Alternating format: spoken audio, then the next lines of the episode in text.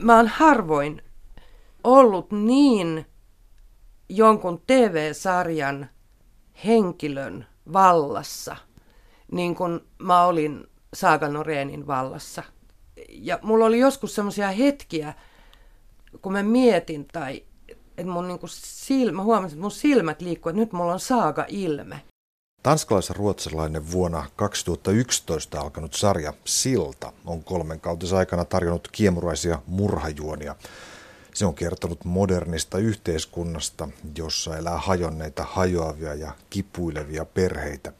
Ja se on esitellyt joukon mielenjääviä hahmoja, kärjessä suoraan TV-sarjojen historian hahmogalleriaan päätyvä malmöläinen rikospoliisi Saga Noreen, jota esittää ruotsalaisnäyttelijä Sofia Helin. Sillan luoja on vuonna 1964 syntynyt ruotsalainen kirjailija, näyttelijä ja radiotoimittaja Hans Rosenfeldt, joka ennen siltaa oli kirjoittanut toistakymmentä TV-sarjaa. Rosenfeldt on kertonut, että kun hän käsikirjoittajaryhmän kanssa alkoi luoda siltaa vuonna 2006, tuottajien antamassa tilauksessa oli kaksi ehtoa.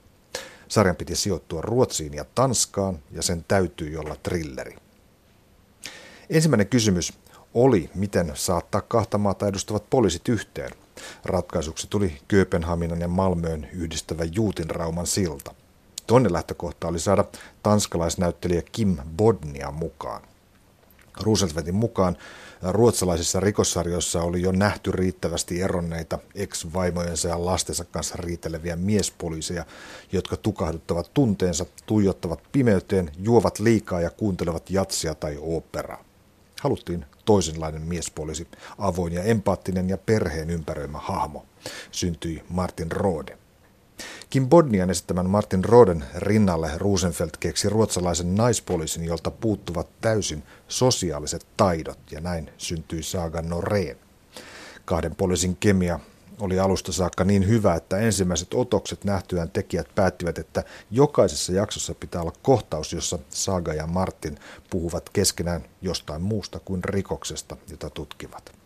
Ja näin syntyvät sarjan hahmoja syventävät ja huumoria luovat auto- ja hissikohtaukset, jotka ovat Rosenfeldin suosikkeja. Kim Bodnia poistui sarjasta toisen kauden jälkeen. Juonen tasolla Martin Rode joutui vankilaan. Kolmannella kaudella saagan pariksi tuli tanskalaispoliisi Henrik Sabrö, jota esittää Ture Lindhardt. Sillasta on tehty myös amerikkalaisversio The Bridge, joka lähti liikkeelle USA ja Meksikon rajakaupunkien El Pason ja Juarezin väliseltä sillalta. Tätä sarjaa tehtiin kaksi kautta, mutta siitä emme puhu käsikirjoittaja dramaturgi Tuve Jidströmin kanssa tässä television tiiliskivien jaksossa. Sen sijaan puhumme siitä, miltä ruotsalais-tanskalainen silta näyttää ja miksi Saga Noreen on sellainen kuin on. Muuten sellainen niin voimakkain näkömuistikuva siitä maailmasta ja miten sitä maailmaa kuvataan, on se, miten mä en pystynyt erottamaan niitä kaupunkeja toisistaan. Malmöötä mä tunnen tuskin lainkaan. Mä oon ollut siellä vain yhden kerran. Silloinkin kävin Kööpenhaminasta sillan yli Malmössä. Mutta Kööpenhaminan, Kööpenhaminassa mä oon ollut paljon. Ja kun siinä oli niinku poistettu semmoiset, se oli kuvattu niinku kaupunkia esimerkiksi näissä ilmakuvissa – tota, semmoisista suunnista, että semmoiset niin maamerkit, jotkut tietyt kirkon tornit tai, tai mm. tällaiset, ei erotu. Niin nämä kaupungit olivat niin yhtä ja samaa. Sitten niissä tietenkin on sama sää, sama vuorokauden aika. Ja sitten se, mikä on Etelä-Ruotsille ja sitten koko Tanskan maalle erinomaisen ominaista on se, että on niin litteetä. Mm-hmm. Se on se polkupyöräilijän ihanne maasto. Se on polkupyöräilijän ja kävelijän ja monen muun ihanne maasto. Ja, ja nämä litteät maisemathan on niin kuin Valander-kirjojen ystäville tuttuja, koska Ystad ei ole kaukana Malmöstä. Ja sitten toinen asia, joka pisti silmään, on se, että on melkein koko ajan ilta tai yö, mm. tai sitten hyvin aikainen aamu, ja on koko ajan ikävä sää. Ei nyt välttämättä kurja sää, mutta sellainen välivuoden aika, niin kuin kevät, talvi tai syyskesä tai niin kuin tämmöinen, että ei, ei, ei olla niin kuin siellä eikä täällä. Ja tämä sama niin kuin hämärä ja harmaus ehkä jopa persoonattomaksi luonnehdittava litteys, niin vuotaa sitten niihin sisätiloihin. Mm.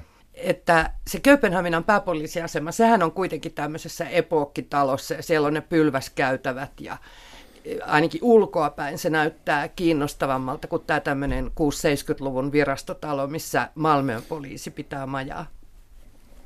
Aivan. Ja sielläkin on aina niin kuin keinovalo. Ja sitten mulle koko ajan, kun niillä oli niitä lasiseinäisiä koppeja, se on kuulusteluhuoneita ja tämmöisiä, mulle tuli koko ajan sellainen vaikutelma, että ne on likaisia ne lasit, ne, ne sisä, sisäikkunat. Se, se varmaan mulle helposti juontuu mieleen siitä semmoisesta lasisermistä, mitä ne käytti näiden valokuvien ja, ja näiden nuolien, valokuvien ripustamiseen ja nuolien piirtämiseen, mikä tota, monessa tämmöisessä poliisisarjassa on, kun pannaan ikään kuin esille, että missä mennä, mikä on se kokonaiskuva, niin sehän muuttuu koko ajan tuhrusemmaksi. niin, se, niin kuin ne, millä sinitarralla tai millä ne niitä, Kyllä. ja ne tussit, niitä on vaikea pyyhkiä pois. Mä mietinkin sitä, että me ollaan opittu se brittiläisistä poliisidekkareista, mm. mä luulen. Ja mä mietin, että kuinka kohan tavallinen työtapa se on. Sehän on varmaan niin kuin ihmisille, jolla on erittäin voimakas näkömuisti, niin sehän on semmoinen niin kuin mielenkartta tavallaan mm. se, että, että siinä on niin kuin kaikki, siinä on naamat ja nimet ja yhteydet ja kontaktit ja sukulaisuussuhteet ja kaikki siinä aivan, taululla. Aivan. Ja se on, se on kuvadraamassa tai niin TV-sarjassa erittäin tehokas kerronnan muoto ja semmoinen yhteenvetämisen muoto. Mistä tulee mieleen, että jos kirjoittaa poliisisarjan, niin voiko olla kirjoittamatta siellä semmoista taulua, jossa... Se vaikea se on. Näin on. Itse silta, sehän on hyvin näyttävä. Sä itse etukäteen mainitsit, että aikanaan vastusti sitä rakentamista. Kyllä, joo. Mä oon ollut intohimoinen sillan vastustaja, koska mulla on sisko, joka asuu Tanskassa ja jonka, jonka elinympäristöönsä sillan rakennustyömaa vaikutti. Mutta onhan se kätevä. Se on näyttävä. Mä itse asiassa jossain vaiheessa mä katsoin, että kun siellä on niitä kolmioita, semmoisia kannatin, kannatin telineitä, niin niitähän on kaksi sellaista kolmiota ja sitten jossain vaiheessa tuli tämä tämmöinen, että joka paikassa alkoi näkyä kaksi, näkyy pari ovet ja, ja se silta ja, ja tota näin poispäin, että se on koko ajan kahden maailman tavallaan semmoinen visuaalinen symboli. Mä tiedän, mä en mä saavuttanut tässä mitään johtopäätöstä kuitenkaan, mutta se vaikutti. Niin, mutta ainahan sitä tietoisesti tai tiedostamattaan katsoo, mikä toistuu. Mm. Kaksi toistuu, kaksi maata, kaksi kaupunkia, kaksi kieltä kaksi kannatinpylvästä sillassa, kaksi mies ja nainen. poliisia, kyllä, ja mies Joo. ja nainen, kyllä. Varmaan mikä muualla Euroopassa, etelämpänä tai muualla ajatellaan skandinaavisesta mielenlaadusta, että tässä on semmoista tiettyä, jos positiivista sanoo, riippumattomuutta, mutta myös semmoista vähän koleutta ja yksinäisyyttä. Natsaako tämä sun ajatuksiinsa? Joo, ehkä, ehkä ne tekee, mä ajattelen niitä henkilöitä ja sitä maailmaa enemmän sen kautta, että me eletään niin kuin rikoksen maailmassa. Me ei mm. eletä arjen maailmassa. Arkihan meillä yleensä sujuu ilman väkivaltarikoksia suurimmalla osalla ihmisiä. Mutta sitten se on saanut mut miettimään niin kuin sitä, että et, niin kuin mun yksi tanskalainen tai Tanskassa asunut suomalainen tuttava, niin monta monta vuotta sitten sanoi, että nyt hän julistaa, missä, käy, missä on Byzantin ja Euroopan raja. Se on Öresundissa. Se on Malmön ja Kööpenhaminan välillä. Kööpenhamina on Eurooppaa, mm. Malmö on vielä Byzanttia. Se on vielä niin kuin, tätä samaa, mitä suomalaiset oli. Ja mä olin ihan, niin kuin, että ei nyt sentään, nyt onhan nyt ruotsalaiset niin kuin vilkkaampia kuin me. mutta, tota, mutta ehkä, ehkä siinä on, tanskalaiset on kuitenkin aika erilaisia kuin ruotsalaiset. Ne on vähän niin kuin reippaampia ja vähän vähemmän arkoja. Mitä sä mieltä olet Tuve Iström siitä, oikoko käsikirjoittaa tässä mutkia näiden esimerkiksi kieliongelmien kanssa? Tämä on hyvin pieni, pieni juttu, mutta, mutta tota, ymmärtävätkö ruotsalaiset ja tanskalaiset näin sujuvasti toisiaan? Eivät. No niin. Se, se on tota, käsikirjoittamisessa puhutaan semmoisesta käsitteestä kuin suspension of disbelief, joka mm-hmm. tarkoittaa sitä, että katsoja suostuu uskomaan jonkun tietyn epäuskottavan yksityiskohdan, että se hyväksyy sen. Tämä sujuva Tanskan ja Ruotsin sekoittuminen on, on sellainen epäuskottava yksityiskohta, joka jonka katsoja suostuu uskomaan. Että kyllä se niin kuin tässä maailmassa se on noin. Et hieman silloin ensimmäisen kauden alussa siitä puhuttiin, että he joutuivat toistamaan toisilleen. Hmm. Tai sitten, että joku kolmas tuli väliin ja käänsi.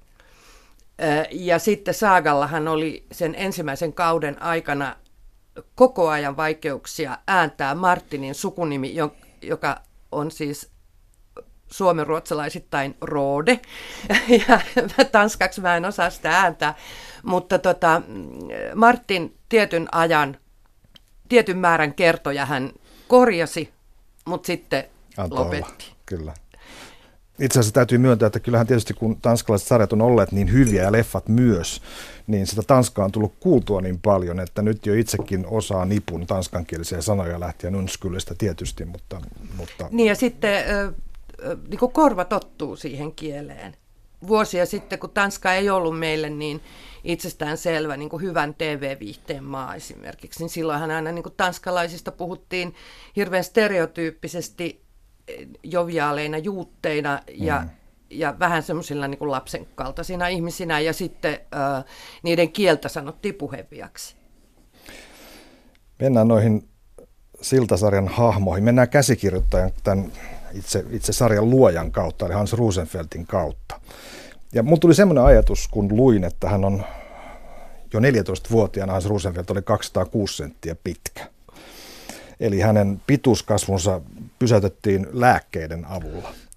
Eli me voidaan tietää, että, että hänessä itsessään saattaa asua, ja varmasti asuu se tunne ulkopuolisuudesta – Tämän tietysti mä tulkitsen, että tässä on Saagan, Saagan olemuksen biografinen avain löytyy siellä Rosenfeltin omassa elämässä. Mitä itse sanot tästä niin, Mun mielestä se on niin, niin hieno ja pysäyttävä kuvaus, kun Saaga sanoi, että hän on annorlunda. Hän on toisenlainen. Hän on erilainen. Mä voin hyvin kuvitella, että yli kaksimetrinen 14-vuotias poika on – annorlunda. Ja An- annorlundassa ei ole mitään vikaa. Ja sen takia se on mun mielestä hirveän tärkeää, että Roosevelt on jättänyt pois tämän Saagan diagnoosin. Sehän oli siis ihan alusta lähtien ihan semmoinen niin sopimus, että sille ei anneta mitään diagnoosia sille Saagalle. Sitä ei kuitata niin kuin millään lailla – diagnoosi merkitsee aina semmoista tiettyä kuittaamista, että ai, no hänellä on Asperger, hän on siis Asperger-ihminen, saimme hänet lokeroon, voimme unohtaa hänet. Et kun sitä ei koskaan sanota, kukaan ei ole siitä kiinnostunut tarinan puitteissa. Me joudutaan seuraamaan ja saadaan seurata saagaa ja saagan reaktioita paljon valppaammin. Ja se on se oikeus, mikä kaikilla ihmisillä pitäisi olla – että Aivan. tulee nähdyksi, tulee seuratuksi. ja ai nyt se reagoi noin, nyt se toimii noin. Ja sitten pikkuhiljaa alkaa ymmärtää sitä, miten se tikittää. Saakastaan voi todella sanoa, että miten se tikittää, koska se kulkee niin johdonmukaisesti siis pisteestä A pisteeseen B sääntöjä noudattaen, mm. niin kuin sääntöjen mukaan tehden aina. Tästä... Ja ihmissuhde, ihmissuhteitaan se opettelee ihmissuhdeoppaista. Mistä on paljon iloa katsojalle. No, tää, tä, tästä tulee heti mieleen tietysti ohi tämän sarjan, että medikalisaatio ylipäätään on tapa määritellä ihmiset pois. Siis tehdä niistä kapeampia, pienempiä. Niin, se on totta. Siis sillähän niin kuin suljetaan ulkopuolelle. Nyt voidaan jatkaa keskustelua sitä muista aiheista, koska olemme sanoneet, että hän on ADHD. Saagahan on semmoisen pitkän perinteen yksi osa. Ja se perinne on alkanut Sherlock Holmesista, jolla, joka oli sosiaalisesti erittäin rajoittunut, käytti kaiken maailman aineita, joka ei tahtonut niin kuin mitenkään tulla toimeen maailmassa ja joka eli niin kuin sen oman päättelykykynsä varassa ja näki vaan sen, ja joka oli niin kuin putkinäköinen ja erittäin hankala sosiaalisesti. Ja mä en nyt vaan puhu tästä uudesta Sherlockista, vaan mm-hmm. mä puhun Doylin Arthur Conan Doylin Sherlockista, ja, ja sillähän on, Sherlockilla on monta lasta ja lastenlasta, niin kuin varsinkin nyt TV-draamojen maailmassa, House, Bones-sarjan, se rikosantropologi, Kaikki tämmöiset niin kummalliset maailmassa huonosti selviävät tai ihmisten keskellä huonosti, huonohkosti selviävät hahmot. Ja jos tähän pohjoismaiseen rikos sarjaan tai rikoselokuviin menee, niin sieltä tietysti löytyy Lisbeth Salander tai, tai, tai Sara Lund siinä rikossarjassa, Förbrydelsen Aivan oikein, joo, joo. Se ensimmäinen kohta, missä me kohdataan Saga Noreen on siellä sillalla nimenomaan. Hän, hän, hän tulee sinne, koska siellä on ruumis. Ja sitten hän kieltää ambulanssia ajamasta siitä rikospaikan ohitse, minkä Martin sitten päästää menemään ja hän tekee Martinista valituksen. Tässähän niin tulee tämä, tämä by the book tyylinen joo, poliisi, poliisitoimintatapa, mikä häntä luonnehtii. Joo, ja ensin ajattelee, että se on niin kuin sääntöuskovainen, mutta sitten kun Saagaa seuraa vähän pitempään, niin ymmärtää, että Saagalla ei ole muita vaihtoehtoja. Mm. Että se ei tee sitä, niin kuin pikku, se ei ole pikkumainen ihminen, vaan se ei osaa toimia muuten. Yksi sellainen tärkeä periaate, olen ymmärtänyt käsikirjoittamisessa, on, että, että henkilössä tapahtuu muutoksia. Että he kehittyvät jollain tavalla, varsinkin ainakin tietyt henkilöt, että siinä on joku vaikutus sillä, mitä tapahtuu siihen, mitä, mitä heistä tulee. Mutta saaga, saagalla ei tapahdu näin varsinaisesti. Ei saaga ei muutu. Saaga paljastaa omalla käytöksellään muissa ihmisissä asioita – jotka sitten heijastuvat takaisin häneen. Saagan hahmo niin kuin syvenee, että se ei mene ikään kuin horisontaalisesti, se ei niin kuin kehity silleen, kuvataan, kuvitellaan, että, että kehittyminen on niin kuin horisontaalista liikettä, vaan saaga muuttuu niin kuin vertikaalisesti, me saadaan niin kuin tietää siitä enemmän tai me ymmärretään mm saakasta enemmän, koska totta kai me heijastetaan myös katsomossa sohvalla, me, me heijastetaan niin kuin omia tunteitamme saagaan ja niihin ihmisiin, jotka on saagan ympärillä ja jotka joskus tuskastuu, tuskastuu siihen, jotka hyväksyy sen, joiden on vaikea tutustua siihen niin kuin kolmannella kaudella, kun Hans joutuu sairaalaan, siis tämä esimies Hans, ja tulee tämä uusi esimies, tämä Lin, mm. hänen niin kuin, sijaisekseen, ja Lin toki tietää Saagan maineen hyvänä poliisina ja sosiaalisesti kömpelönä ihmisenä. Mutta olla päivittäistekemisissä on sitten jo ihan toinen juttu. Mm-hmm. Ja, ja Lin sopeutuu Saagaan. Saaga ei sopeudu, koska Saaga ei sopeudu yksinkertaisesti mutta ehkä se oppii jotenkin vähän ottamaan vastaan, tai se tunnistaa niin kuin vammautumisen tai semmoisen annorlundaisuuden, semmoisen erilaisuuden muissa ihmisissä, ja ehkä pikkasen oppii sitä sietämään. Ja mä ajattelen nyt sen suhdetta tähän sen uuteen työpariin, tähän Henrik Seeboen buuhun, joka on siis tämä sen uustanskalainen. Kolmannella kaudella aivan. Joo, työpari joka on myös erittäin niin kuin, kovia kokenut ihminen. Ja jos saa mennä siihen ihan kolmannen kauden loppuun, jos mä saan sanoa siitä yhden asian, niin se on siis se, että kun Henrik makaa sairaalassa ja Saaga menee sitä katsomaan ja selviää, että Henrik on ollut huumeiden tai lääke, voimakkaiden lääkkeiden vaikutuksen alaisena työssä. Ja Saaka sanoo, mutta se on vastoin sääntöjä. Niin on, sanoo tämä Henrik sieltä sairasvuoteelta. Ja mä istun kotona, että nyt, nyt et Saaga mene antamaan tota ilmi, nyt et tee valitusta tosta, niin kuin se teki Martinista jo siinä ambulanssiepisodissa Aivan. osassa yksi. Ja sitten, no toki Martinhan tappoi ihmisen toisella mm. kaudella. Mä ajattelin, no nyt se menee, nyt sillä menee noin Henrik-välitkin ihan kokonaan. Nyt Henrikki joutuu vankilaan. ja tota, ja sitten se ei kuitenkaan tee sitä. Mutta tämä ei ole semmoista konventionaalista draaman pää, aktiivisen draamapäähenkilön kehitystä. Niinpä. Tämä on vaan, tämä on semmoinen nikotus, tai semmoinen pieni nytkähdys vain. Niin Saaga oppii tiettyjä asioita. Hän oppii, että on hyvä ö, näyttää näyt, hän ei ehkä osoita sillä tavalla myötätuntoa kuin muut ihmiset, vaan hän näyttää, että hän on myötätuntoinen. Hän panee käden Martinin käsien päälle siellä autossa, mm. kun Augustilla on, Augustin kohtalo on siinä vaakalaudalla. Mm. Tai, tai esimerkiksi siinä kohtauksessa toisella kaudella, kun hänen Martinin toinen poika Nikolai on sairaalassa ja Martin itkee siellä sairaalan parvekkeella ja Saaga tajua, että millä tavalla hänen pitää käyttäytyä tässä tilanteessa. Niin kun se on lukenut niitä Kyllä. käytösoppaita. Ja myös oppinut Martinilta, että joo, miten, miten joo, pitää olla. Joo, ja, se, ja, ja ne on niin sellaisia, että tässä kohtaa kuuluu sanoa kiitos. Kuuluu tervehtiä, kun tulee aamulla töihin.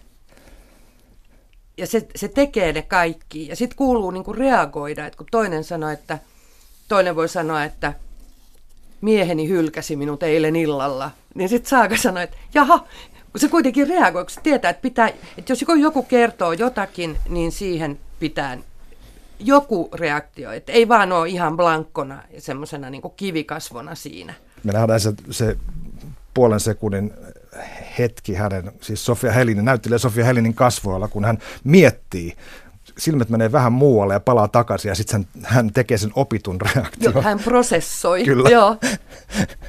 Samoin toinen, mikä mua viehättää erityisesti tota, Saakan käytöksessä on se, että kun hän kysyy asioita, niin kuin Hadenin seks, niin hän, hän kurottautuu pikkuisen eteenpäin ja kääntää päätä vähän kallelleen. Siinä jotain suunnattoman liikuttavaa. joo, jo, kysyvä asento. Kyllä, kyllä.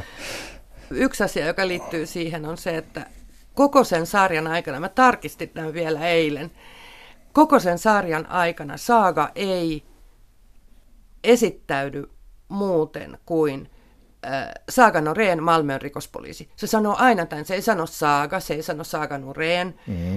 äh, tai se ei sano rikoskomisario tai rikosylikonstaapeli, mikä lieneekään Saaga, vaan se sanoo tämän etunimi, sukunimi ja virka, tai tämä työpaikka. Kyllä. Aina, joka Kyllä. kerta mikä tarkoittaa, että hän on palveluksessa, hän on, hän on työ, työroolissa. Niin, ja se on hänen ainoa rooli. Ainoa rooli, kyllä. Pari semmoista mielenkiintoista railoa mä näin siellä. Joku sosiaalisessa mediassa kirjoitti, että, että se nyt tästä vielä puuttuisi, että Saaga Noren hymyilisi.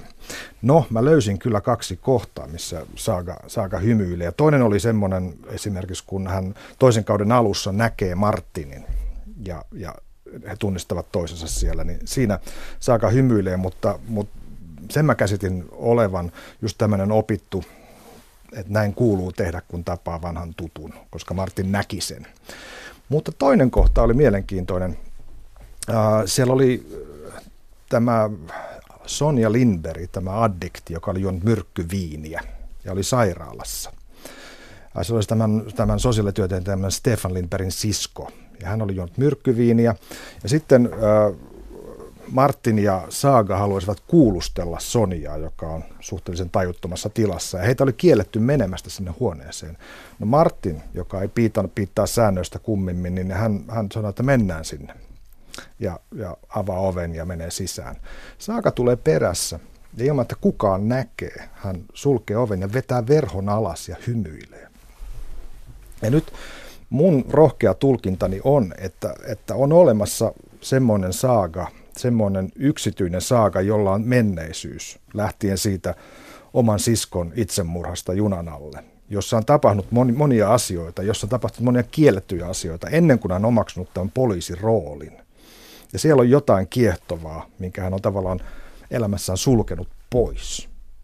Mä en sitä hymyä en muista, enkä muista sitä sairaalahymyäkään mutta siinä on se, että saaga tunnistaa sen, että sääntöjä rikkomalla voi päästä päämäärään, joka hänellä aina on sen rikoksen selvittäminen. Ja että, hän on ty- että vaikka hän ei itse osaa niitä rikkoa, niin hän, ymmär- että hän arvostaa sitä, tai se tuottaa hänelle mielihyvää, että joku rikkoo ikään kuin hänen puolestaan. Mm. Saaka olisi varmaan istunut, istua kököttänyt siellä käytävällä siihen asti, kunnes se Sonja on kuulustelu kunnossa. Että, mutta Martin toimii niin kuin nopeasti ja siinä, siinä Martinissahan on liuta ominaisuuksia, mutta suhteessa Saagaan ennen kaikkea jotain, mitä voisi kutsua vaikka vapaudeksi. Ja jolla on kova hinta, mutta joka myös tuottaa hyvää tai tuottaa hyötyä siinä työssä? Ensimmäisellä kaudella se Martinin, sanotaanko, löysähkö tapa pitää sitoumuksista kiinni. Eli tämä tämmöinen jatkuva toistuva uskottomuus, niin siitähän tulee ihan, juonen kantava elementti ja ratkaiseva elementti sinne loppuun saakka.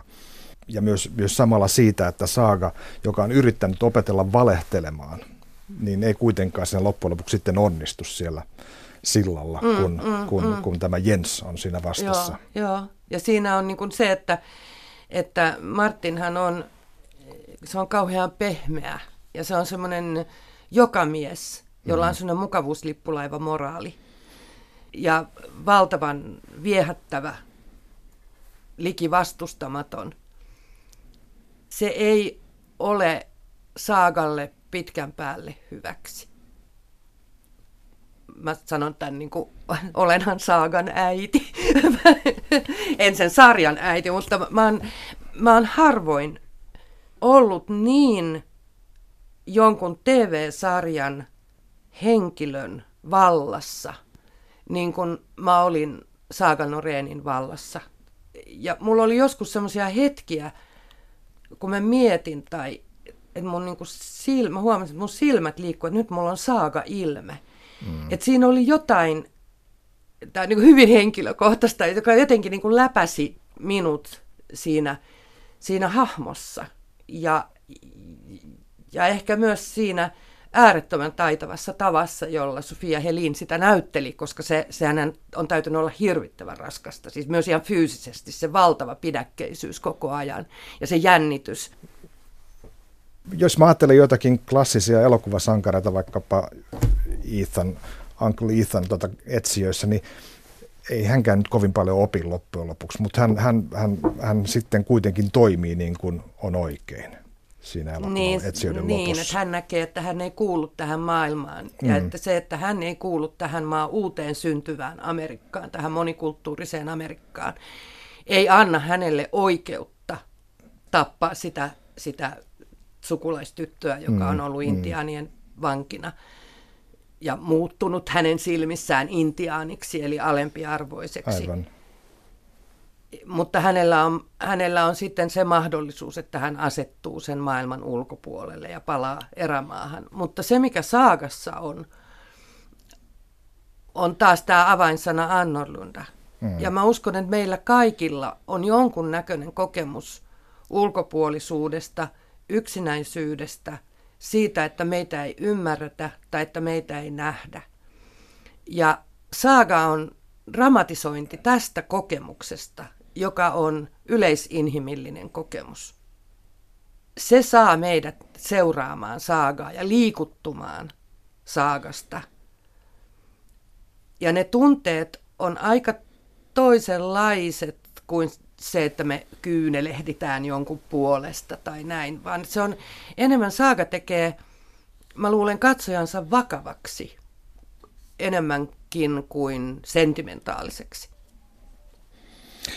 Sä sanoit, että isompi Hannos Martinia olisi ollut huono saagalle. Eli, mm. eli sä tavallaan allekirjoitat myös sen, että Martin poistui ja Henrik tuli tilalle.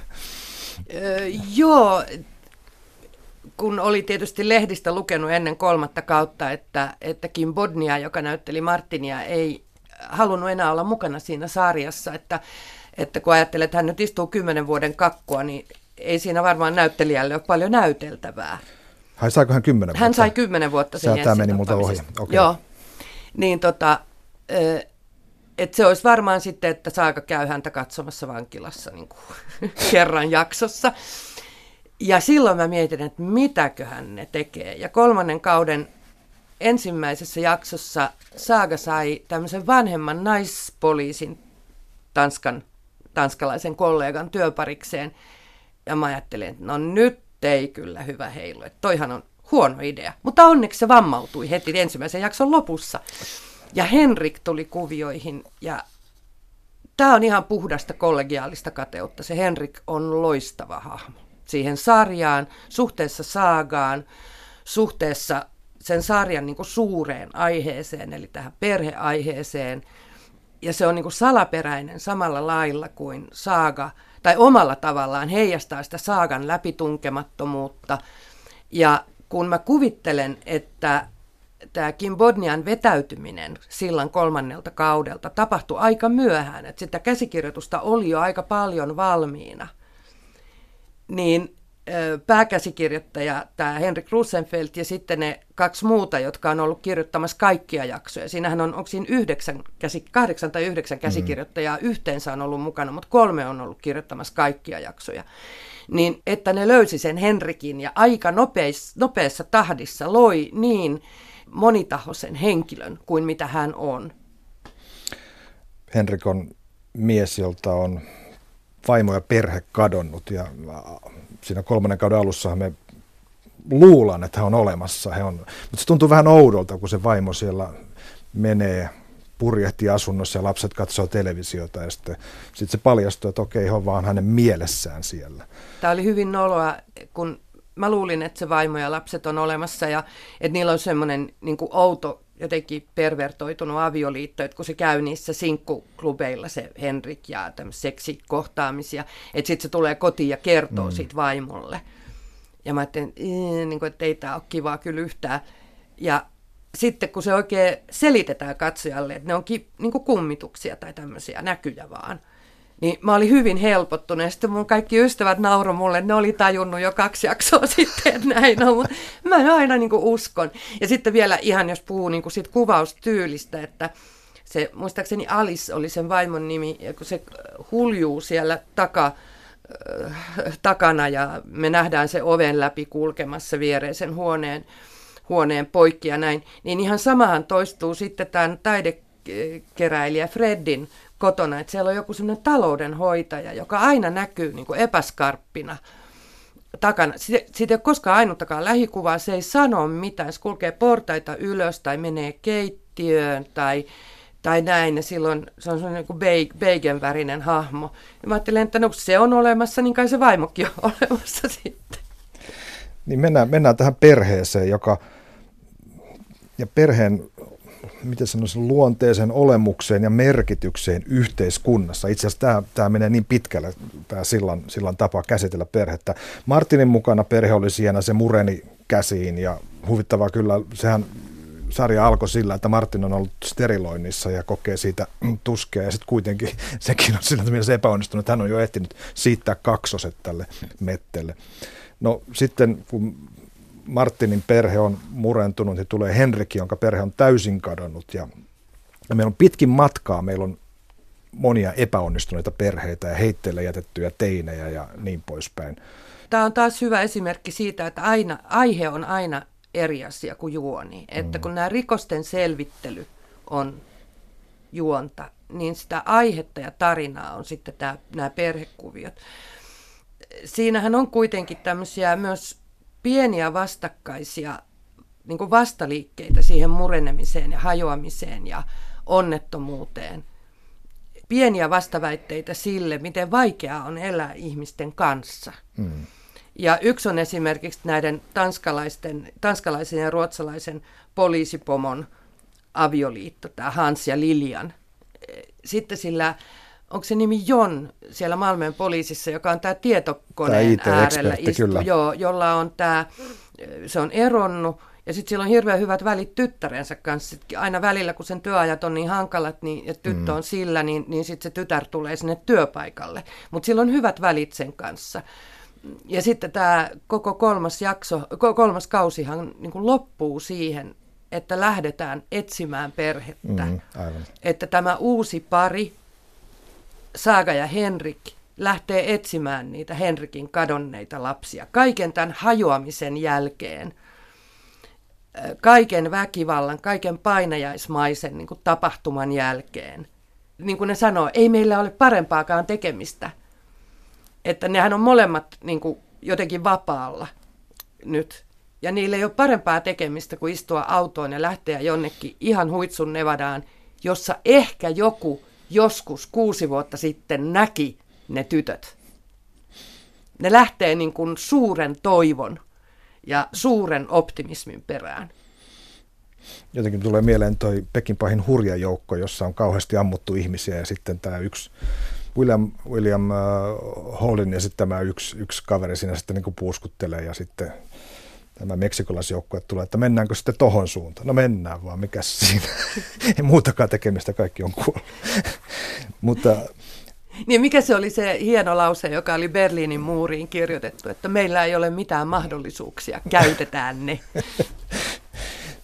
Mä huomasin juuri katsoessani kakkos kautta sillasta, että, että kun siellä käydään tätä netissä tätä kirjeenvaihtoa parin, parin konnan välillä, niin toisen koodinimi on Mother of Three ja toisen Stressed Out Dad. Tässäkin tulee ne viittaukset sinne Se perheisiin. toistuu ja toistuu Kyllä. koko ajan.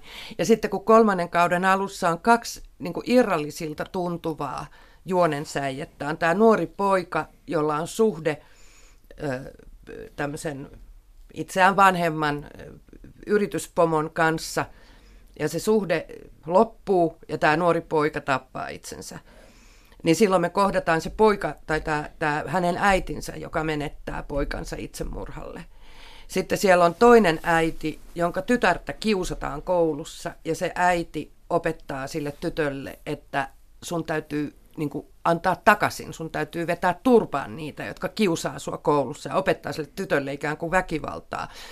Ja ne on pieniä semmoisia, niillä on joku juonellinen yhteys näihin päätapahtumiin, pääjuoneen. Mm. Mutta ennen kaikkea ne on aihetta, että niin kuin tarinan alussa ö, mennään pienille tämmöisille sivupoluille ö, siltä päätieltä, mutta pysytään siinä perheessä kuitenkin. Ja nekin on hajonneita perheitä, ne on tämmöisiä yksinhuoltajaperheitä, nämä, nämä molemmat, siis tämä itsemurhan tehnyt, tehneen poika, itsemurhan tehnyt poika asuu äitinsä kanssa ja ja tämä, tämä äiti, joka opettaa tyttärelleen itsepuolustusta tai tämmöistä turpaan lyömistä, niin siinäkään perheessä muistaakseni ei ollut keitään muita, että siinä oli vain tämä äiti ja lapset.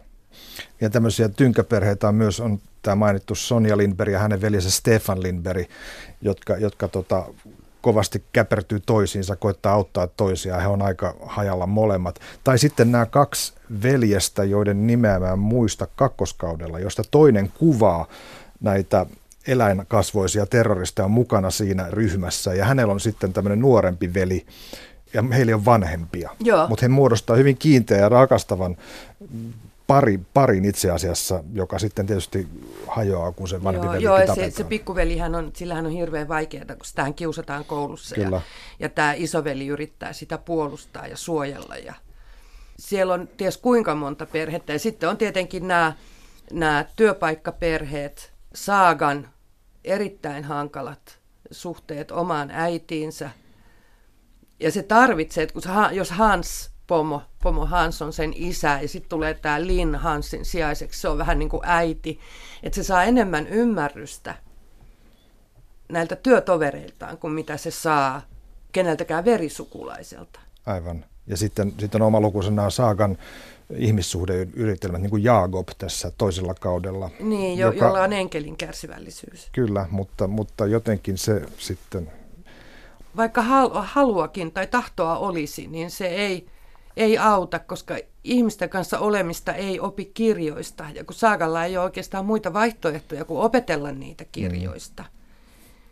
Ja sitten Jakob kuitenkin on ihan oikea ihminen, eikä reagoi niin kuin kirjoissa. Niin sitten Saaga on ihan tuuliajolla. Pahimmalta musta itse asiassa tuntuu se Anja Björk-niminen 14-vuotias tyttö, jonka vanhemmat oli eronnut. Se äiti oli täysin kylmä sille ja sitten se yritti mennä isänsä luo, mutta isällä oli uusioperheen kanssa tulossa justiin jotkut kivat bileet ja naapureita tulossa myöskin ja tyttö joutui lähtemään pitkin kaupunkia, jossa hän sitten törmää rappukäytävässä yhteen tämän Jenssin masinoimasta hullusta murhaajasta. Ja, ja niin tämä oli myös siellä toisella kaudella. Tämä oli toisella Joo. kaudella. Ja hänen, hänen niin kuin tämä yksinäisyytensä, johon ei tullut mitään lohtoja loppujen lopuksi, niin se oli, se oli jotenkin täysin musertavaa. Joo, se on, tuntuu olevan semmoinen niin kuin laatusarjojen tunnusmerkki, että niissä ei käy niin kuin katsoja haluaa. Niinpä. Et mehän pidetään siitä, mikä on tuttua. Ja sitten, että me toivotaan sitä, mitä me ollaan nähty aikaisemmin, että Saaga ja Martin alkaa mm. seukata jo ensimmäisellä kaudella ja sitten Saaga on toisella kaudella raskaana ja kolmannella kaudella niillä on, on lastenhoito-ongelmia. Tämähän olisi niin kuin se, että joku tämmöinen lunastus ja tämmöinen pelastus ja tällainen tapahtuisi, koska niin tapahtuu yleensä TV-sarjoissa. Mutta tässäpä ei. Ja siksi Et, Augustkin kuolee. August kuolee, Martin joutuu vankilaan, suhde Jakobiin ei onnistu. Tämä ei ole niin kuin sentimentaalinen. Tämä on myös synkempi kuin mitä elämä on. Mm. Ja se niin kuin erilaisten niin kuin helvetillisten tilanteiden kasaaminen, mitä siinä, siinä kolmannella kaudella on, niin sehän on, se, se menee niin kuin melkein yli, sehän on niin kuin groteski se koko rikosvyyhti siinä ja se on epäuskottava. Mutta siinä on esimerkiksi kolmannella kaudella just tähän perheisiin ja miten ollaan ihmisten kanssa niin liittyen, niin yksi aivan suuremmoinen sivuhenkilö on tämä Freddi, tämä taiteenkeräilijä, hieman hämäräperäinen, erittäin rikas bisnesmies, joka ostaa tältä nuorelta syrjäytyneeltä pariskunnalta niiden sy- syntymättömän lapsen, joka on poika. Ja sillä on taloudelliset mahdollisuudet adoptoida, mennä lapsut, lapsettomuushoitoihin, vuokrata kohtu, mennä spermapankkiin. Sillä on kaikki nämä mahdollisuudet. Mutta sitten sillä on joku tämmöinen ide fix, että pitää esittää, että se lapsi on heidän ja että sen, et se vaimo kulkee semmoisen tekovatsan kanssa – niin se on niin kuin, että, että miksi, ja sitä ei koskaan perustella, ei koskaan mitään niin kuin selittävää kohtausta, missä Freddi sanoi, että niin katsos, minä halusin saada tämän lapsen tällä tavalla, koska. Ja sitten vaikka se on ihan, niin kuin, ajattelee, että se on niin kuin negati- negatiivisia piirteitä täynnä oleva ihminen, mutta siinä vaiheessa, kun se Emil kaappaa sen ja se yrittää karkuun sen vauvan kanssa, mm. ja kun se hoivaa sitä vauvaa siellä pensaikossa, ja et niin ettei Emil löytäisi sitä, että syyllinen murhaaja ei löytäisi häntä, niin hirveä tunnemyrsky niin kuin Freddille, että voi kun toi vauva ei alkaisi huutaa nyt, että Emil kuulee sen, että se vauvahan alkaa sitten huutaa. Tähän hieman niin kuin, nämä niin kuin tämmöisiä, jos Douglas Sirkin leffan nimeä kopioi, että imitation of life. Eli ikään kuin nämä murhatkin on tehty taideteoksia kopioimalla, niin tämä raskauden ikään kuin lähes, lähes oikealla tavalla toteutettu lapsen, lapsen päästö, niin, niin se jotenkin mu- tulee lähemmäs ja on oikeampi, vaikkei se ole yhtään sen oikeampi. Niin, se on, se on ostettu se lapsi, niin kuin ne teoksetkin on. Se on teos se lapsi. Aivan. Että tota, et mä ajattelin ensin, että se on niin kuin, että Freddy olisi sen lapsen biologinen isä, että kaikki perustuu siihen, mutta niinhän ei ollut. Mutta eipä Freddy ollut niitä kokoelmansa taideteoksiakaan itse tehnyt. Toisella kaudella on tämmöinen hyvin rikas designkodissa asuva Victoria, kuolemansairas nainen, joka, joka, jolla on lista. Ja hän, hän toteuttaa sieltä asioita, mitä jo elämässä on aiemmin toteuttanut ennen kuin kuolee. Ja siellä käydään läpi, tatuointi tulee jossain vaiheessa ja fugu-kalaa syödään ja niin poispäin. Jotenkin se on semmoista, hän väsyneesti ja kyllästyneesti hoitaa nämä asiat pois kuleksimasta. Tämä on elämää ja tällä tavalla se tehdään ja sitten se on tehty. Niin se on niin kuin saaka suhtautuu työhön. On mm. säännöt, on tietty tutkintajärjestys, etenemme tikuttaen sitä pitkin Joo. ja sitten se on tehty. Ja niin tällä Victoriallahan, sillähän on kaikki taloudelliset mahdollisuudet, niin kuin Freddilläkin on. Se on mm. tavallaan niin kuin Freddin semmoinen rinnakkaishahmo, että, että se voi tehdä ihan mitä se haluaa. Ja silloin tietenkin, kun ei ole mitään kitkaa eikä mitään esteitä, niin silloin nautintokin on aika pieni sillä Victorialla siitä. Saavutus muuttuu merkityksettömäksi. Joo, joo. Puhutaan nyt niistä juonista sitten vielä tähän Tuve Ilström lopuksi.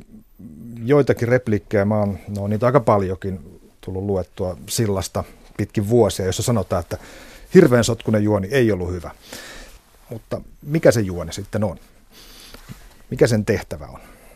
No se pitää kasassa sen tarinan. Se kuljettaa aikaa esimerkiksi. aikahan on fiktiossa, oli se sitten kirjallisuutta tai elokuvaa tai mitä tahansa, niin se aika on kauhean tärkeä tekijä. Ja tämä on niin kuin monissa hyvissä sarjoissa, että tämmöinen niin poliisisarjan juoni, että tapahtuu rikos, sitten seuraamme, miten poliisi sen ratkaisee.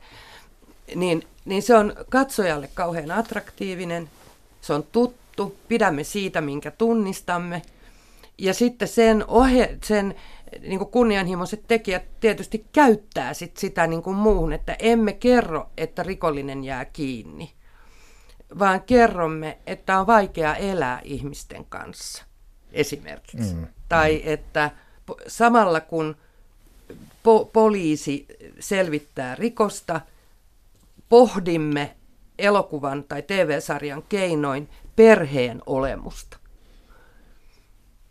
Että elokuva tai kuvadraama voi olla hyvinkin filosofinen väline, ilman että se on tylsä. Silloin kolmea kautta, kun mä niitä juonen kautta ajattelin, niin kaikki niistä perustui hämäykseen. Et ensin me luullaan, että joku tekee toteuttaa rikoksia yhteiskunnalliset epäoikeudenmukaiset muun mielessä. Ja toisessa, toisessa, toisella kaudella taas, että tämä on ekologispohjaista terrorismia, että, että taas on nyt, nyt on esimerkiksi eläinten tai ympäristön tuhoaminen on pointtina, mutta sekin paljastuu hämäykseksi. Ja, ja kolmannesta kaudesta en muistakaan, mikä se oli, koska jotenkin se pointti mulla on, että, että se muuttuu epäolennaiseksi. Ja mä huomaan, että mä en, mä en yritäkään epälooginen ihminen kuin olen, niin en, en yritäkään päästä perille, että miten kukin juonenlanka solmiutuu toisiinsa. Me, me lyötiin muutaman ystävän kanssa vetoa kolmannelta kaudelta, että, kolmannesta kaudesta, että kuka on ö, murhaaja, mm. kuka on syyllinen näihin taideteosmurhiin. Ja jokainen kirjoitti niin kuin lapulle ja sitten yksi otti, otti sen huostaan ja me oltiin kaikki väärässä. Ja mun, mun mielestä mun ehdotus oli paras, että mä olin sitä mieltä, että syyllinen on tämä ihmissuhde- ja onnellisuuskonsulentti, tämä Klaas, ja sen käsikassaroina toimivat hautausurakoitsija, jonka nimen olen unohtanut, ja Emil. Ää, ja niillä kaikilla on yhteys tähän sijaisperheeseen, jossa hautausurakoitsija ja Emil on kasvaneet jossa on on tota, tehty hirveitä asioita näille lapsille. Ja mä olin pahasti pettynyt, kun näin ei ollutkaan. Et mun mielestä kolmannen kauden rikosjuoni oli, se oli sekava ja epäuskottava. Et oli täysin mahdotonta, että yksi ihminen pystyisi suorittamaan, ihan logistisesti pystyisi mm. suorittamaan noin raakoja ja monimutkaisia Taiteellisia. Ja, ja että se, siinä oli niin kuin tämä, että, että joku, aja, kun, kun ajattelee sitä, että tajuton ihminen tai kuollut ihminen painaa noin 30 prosenttia enemmän kuin mitä hän painaa tajuissaan olevana, niin ihan vaan jo se niin kuin niiden niiden ripustaminen, ripustaminen ja, ja nylkeminen ja mitä kaikkea, niin se on niin uskomattoman kovaa duunia. Se pieni laiha Emil, herranen aika sentä, ja hirveän lyhyen ajan sisällä vielä kaiken lisäksi. Kyllä. Ja sitten se vaati taloudellisia resursseja, joita hänellä ei ollut. Et mä olin aivan tosikko niin kuin sen, mutta onneksi muu sarja. Sitten siinä ympärillä oli niin hyvä. Mutta onko nämä nyt samanlaisia... Äh asioita, jotta katsoja tavallaan ostaa, niin kuin myöskin tanskan ja ruotsin kielen yhteis, yhteensopivuuden. Eli sulla olisi englanninkielinen termi siellä sille. Niin, että... tämä suspension of disbelief. Kyllä. Se, tota, joo, me hyväksytään se. Sitä voi verrata sellaiseen sarjamurhaan ja sarjaan kuin Criminal Minds, jossa mm. on aivan yhtä raakoja tekoja silleen niin kuin katsojaa kutkuttamassa, vähän niin kuin pornossa. Koska siinä ei ole mitään muuta aihetta mm. kuin se, miten raaka ihminen voi toiselle olla. Ja oi, hänellä oli vaikea lapsuus. Sitten se on kuitattu sillä, että hän on tällainen, koska hän on psykopaatti tai nä- näin. Me ollaan niin kuin totuttu niihin raakuuksiin, mutta me ei olla totuttu siihen, että niiden varjolla käsitellään jotain, joka koskee meitä kaikkia. Ja se herättää uteliaisuutta ja hämmennystä ja siksi me seurataan siltaa. Mitä sä odotat neljänneltä kaudelta? Niin se onkin jännää nyt, että, että kaikki riippuu siitä, löytyykö ne Henrikin lapset vai ei. Se on niin kuin semmoinen, että mä ehkä odotan sellaista yhtä tyydyttävää järkytystä, mikä oli toisen kauden alku. Että kun Saaga tulee Kööpenhaminaan etsimään Martinia. Ja joo, että hän ei ole enää rikospuolella, vaan hänet on siirretty äh, jonkun suuren EU-kokouksen turvamieheksi tai turvallisuusyksikköön. Ja Saaga menee niiden työmaisemakonttoriin ja etsii Martinia, eikä tunnista sitä. Se istuu selin ja sen tukka on muuttunut ihan valkoiseksi siitä sen pojan kuolemasta. Se oli siis niin järkyttävä kohtaus. Siinä ei tullut mitään semmoista, että jaha, tukkasi on valkoinen. No niinpä on, olen niin järkyttynyt poikani kuolemasta. Ei mitään selitystä. Se oli vaan, että se oli muuttunut toiseksi sen valtavan menetyksen johdosta.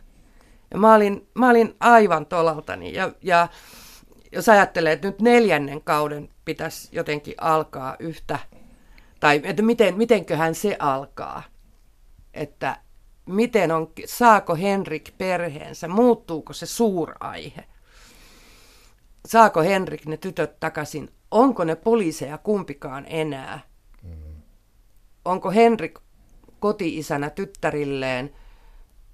Ja Saaga poliisi ja Saagalla uusi pari. Ei tiedä, ei tiedä mitä tapahtuu.